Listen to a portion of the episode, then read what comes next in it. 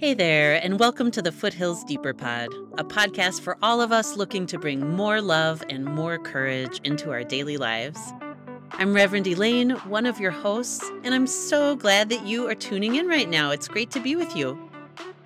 So, I don't know about you, but it's the middle of May, and I am really feeling the transitions these days. I'm watching my kids finish up their school year. I'm putting the final touches on their camp registrations and swimming lessons. I look to my calendar and I'm seeing weddings and memorial services coming up. And in my world, there's more of these than usual since so many rites of passage got deferred by COVID. I'm wondering too, what is the summer going to bring? I'm wondering what the wildfire situation will be out here in the West this summer. I'm wondering about the future of reproductive rights and, you know, just like the general world order. So today, this podcast is all about navigating those in between times, those liminal times when the ship of our lives has pulled away from the dock, but we know that we are still far from arriving at our destination. And perhaps we are even wondering if there's any destination out there at all. So, in these times of liminality, when the chaos of the in between can make us so reactive and anxious, or it can just shut us down, how might we respond in a life giving way, in a way that feels good and grounds us and feels true to ourselves? And for those of us in transition in our lives, whatever the circumstances are, Reverend Gretchen offers us this message. There was a moment early on in the pandemic where everyone seemed to get a little bit mad, or at least a group of people started to get a little bit mad.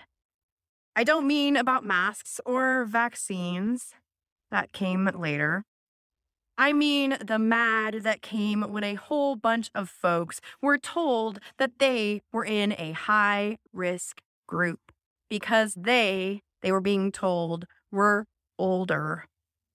Maybe you remember that moment because maybe you started to get in that moment a little bit mad, or maybe a lot mad, that you were being told that you were older.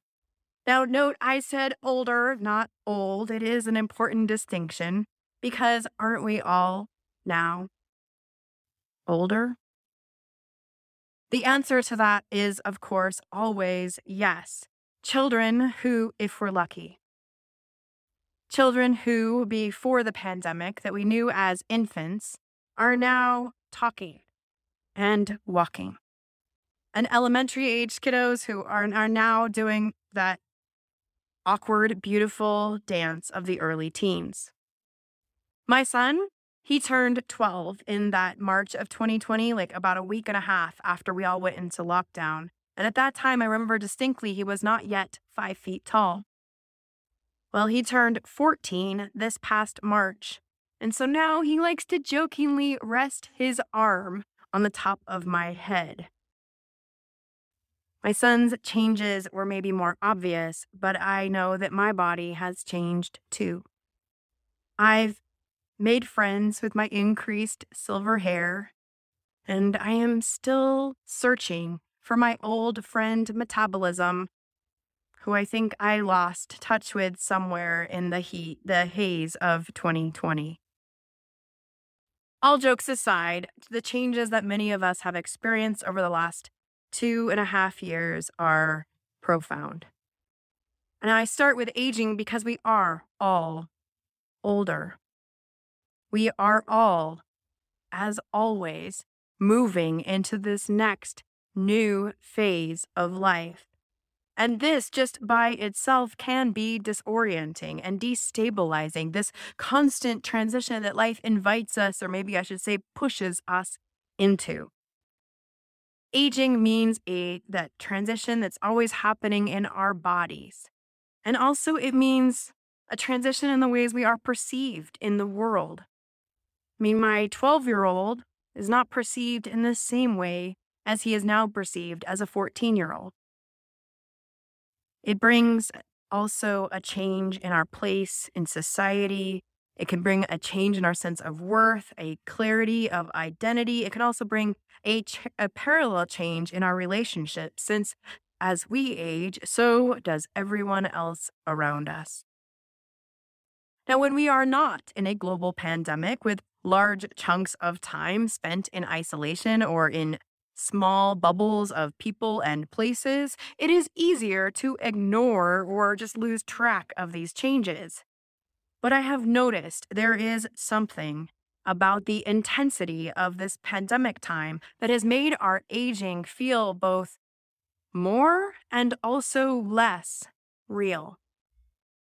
Less real, maybe because so many markers of time, that is, birthday celebrations, like graduation parties, memorials, these moments that mark our time in our lives, were missed. And also because the last feels less real because maybe because the last two years have felt like a kind of blur. I don't know about you, but I've started to get confused in my mind where I start to think, wait, did that happen in the summer of 2020 or the summer of 2021? It all just feels like like a big like a big blur. But also our aging feels even more real because as we all emerge back into community, all those changes that have happened since we last saw each other are more apparent to each other and to ourselves. We go to put on clothes that we wore pre pandemic and we find they don't fit us anymore. I mean, literally, I went and got all new pants last weekend. But also, it is more than that. We aren't the same people that we were when we last wore those clothes. The last few years have been a time of intense change, where any trust that we'd had about the future, about what we could expect in the future, especially once you start to think about like time more than just a couple weeks out, that trust has really been eroded, which is not just about the pandemic I mean, just think. A few years ago, and I, I'm not sure how far back you need to go. For me, it'd be know, maybe 2019 or 18. I, we would have never thought to question our nation's peaceful transition of power. Or we ne- would have never thought to question a continuous growing acceptance of LGBTQ families and identity. And if you would have told us, even as late as 2019, that Colorado would have, would have, would have wildfires in December, most of us would have thought that was impossible. But the last few years have taught us that nothing is impossible, and everything starts to feel up for grabs. This degree of transition and uncertainty in the world around us and in our personal lives creates in us and in everyone around us an incredible amount of anxiety and uncertainty, as you might have noticed. In times of great change, it is natural to want to either go back to where we were or in whatever point in the past where the world felt clear and predictable or leap ahead to some great future world where everything has been worked out. And yet, we also know, at least theoretically, there is no going back and there is no leaping ahead. We are caught instead right here in this disorienting state of the in between. It's a state that anthropologist Victor Turner called liminality. In her book, how to Lead When You Don't Know Where You're Going, Leading in a Liminal Season. Church consultant Susan Beaumont writes The words liminal and liminality are both derived from the Latin limen, or meaning a threshold. That is, a bottom, the bottom part of the doorway that must be crossed when entering a building. Liminal times, those threshold times, bring disruption and disorder where something has ended, but the new thing has not yet begun. You're standing there on the threshold. This experience, it can be terrifying and troubling because our brains, we really like predictability and order, which is exactly what liminality will not give us. It's why people experiencing transitions are more likely to get lured in by tricksters. That is, they, those people who will promise the stability that we really long for, even if that stability is not based in any kind of reality. As you also might have noticed. Liminality is also troubling because transitions necessarily come with grief. Because they do mean that something has ended, that is, something has been lost. This is true in our collective transitional time where we are holding so much loss, and it is true in our individual lives. Going back to that experience of aging, growing older always includes a degree of loss. Like even at the earliest times of life, we're always saying goodbye to some stage of our life that we are no longer in. But especially this is true in the third third of our lives. One dear congregant told me a few years ago that she has started she had started to realize how many of her last times she had been counting. She said, "Oh, well that was the last time I drove." Or that was the last time I swam. Or that was the last time that I was able to take notes in a meeting. She was finding new ways to live out her purpose, and it was good. But she told me she had not anticipated that what it would feel like to be living in a stage of life where she would be so aware of her last times. We need to make space to acknowledge this grief that is a part of our liminality whether for the institutions that are not as they were, or for our relationships and the ways they, they have changed, or for our bodies that will not move as quickly or as easily as they once did, or for whatever losses this time of great change has meant in our lives. I wanted to bring up grief, especially this Sunday, because we are just two days away from our break groundbreaking of our new sanctuary. Because this year, this next year, while that building is being built, we will all be in a very explicit time of transition on our physical campus. Which, on the surface, you think this would be nothing but good news. I mean, we have been working so hard and so long for this moment. But this new beginning also means an ending. I mean, so many important rituals and stories and celebrations and songs have happened in this room from this stage. Babies blessed and loved ones memorialized, and weddings and flower communions and choir concerts and chalices lit. If I squint in this room, I can see so many faces, so many memories held right here. In a year from now, this space, it will still be here, but it won't be the same. This way we gather in this space, this way of being foothills, it is ending. And that is a loss. This the new building, it, it's going to be amazing. I literally cannot wait. And also, we will miss this sanctuary and this way of being together. When we acknowledge the losses that are a part of liminality, then, then we can make space for the excitement to grow too. That is, excitement for what is becoming possible and the beginning of something new. As one example, I offer our democracy, which is in a profound state of transition as in the old systems of democracy, they are breaking down. Especially at a national level, things have really broken down. But even in some ways, in our local politics too, the mess at our local school boards and local school boards across the country over the last year have get, give us one example. The old ways have broken down, but the new methods new systems, the new leadership, this has not yet emerged. Which again, this is not a really fun space to be in. But it can also be exciting because it means in that time, in this time, we get the chance to experiment and envision and build something that is even more aligned with our values and more vibrantly alive than the institution as it has become.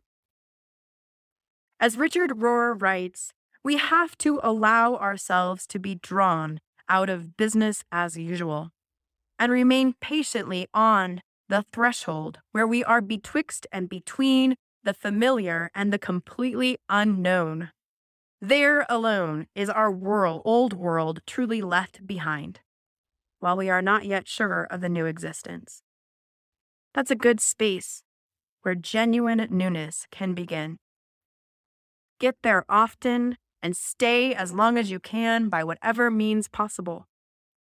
It's the realm where God can best get at us because our false certitudes are finally out of the way. This is the sacred space where the old world is truly able to fall apart and a bigger world is revealed. Or rather, it is revealed as long as we are willing to stay put through the challenges of liminality. A lot of us instead decide to take a break and wait out liminality until things settle. Especially in organizational change settings, transitional times are often when engagement drops and people start to wonder will there be a place for me in this new thing, whatever it is going to be? Susan Beaumont describes how when an organization enters liminality, it often means that old weaknesses, long patched over or compensated for, re emerge in full bloom.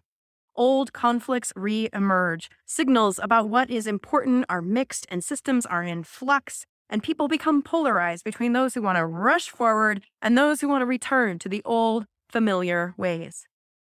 Especially in the compounded liminality of our world today, with so many layers of transition and disorientation, a defensive stance and a wait and see orientation is understandable in response to even more transition.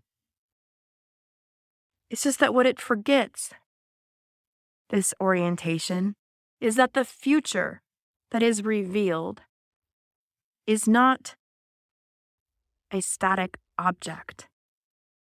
The future is shaped by those who stay put in the midst of change those who stay put in the present, abiding the anxiety and the uncertainty while asking big questions and learning big lessons, making big mistakes. These are the things that allow real change to happen until that future, forged in timeless values and unchangeable commitments, emerges. The transitional season is the time when we most want to check out. And it is a time when we most need to stay put. Because growth, it can't happen if we aren't there for it. We must be midwives for the new world that is emerging, that is the world that's emerging in ourselves and in our community and in the wider world. We must bear witness and hold space and manage our fears and center in with gratitude. In a recent conference about the future of faith and spirituality, religious scholar Diana Butler Bass acknowledged that in this transitional moment, humans are feeling overly drawn to focusing either on the past or, as in the conference, focusing on the future. She said, when we overly focus on the past, we either like what we see, and then we develop a kind of nostalgia which it keeps our imaginations very narrow and our ways of being in the world very rigid. Or we might look at the past and we don't like what we see, and so then we become regretful, which invites a posture of defensiveness and critique and keeps us also stuck. Neither of these orientations to the past are very life giving. Instead of the past, humans are also drawn to looking ahead to the future. Except that in this moment, there is so much about the future that is uncertain That is whether you're talking about climate change or voting rights or war. As soon as you start to talk about these things, you feel your chest tighten and your heart rate speed up. I mean, what will happen with the elections in November? What will happen with the war in Ukraine? What will happen when Roe likely falls in the summer? This anxiety makes us reactive and stingy. Not all of us, of course. Some of us will maintain a stubborn optimism.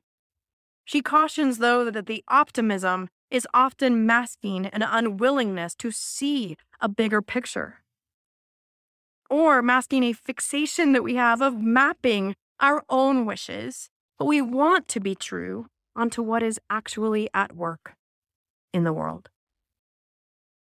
Where Butler Bass lands ultimately is that neither a focus on the past or a focus on the future in this liminal moment is all that helpful. Instead, we need to focus more fully on the present. We need to pay attention to where we are right now more fully. What is beautiful right now? What is loving right now? And what are we doing right right now? And who are we with that is our partners around us in this moment, their stories, their struggles, their hopes, their gifts. How are we turning to them right now?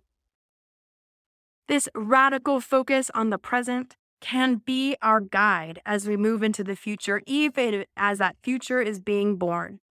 And it can keep us connected through whatever chaos or confusion or COVID variants come our way in this season of liminality.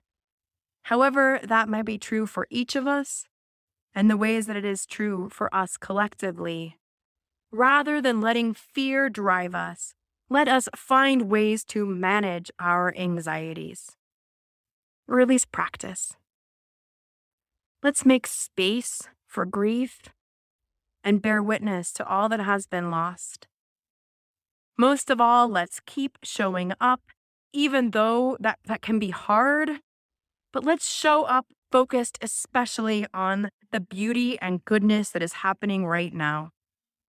When we do this, then this time of this great in between can also be a time of the great turning, an age of creativity and compassion, curiosity and courage, a time where we more fully know ourselves and know our world. A time where we know ourselves more truly alive. May it be so, and amen.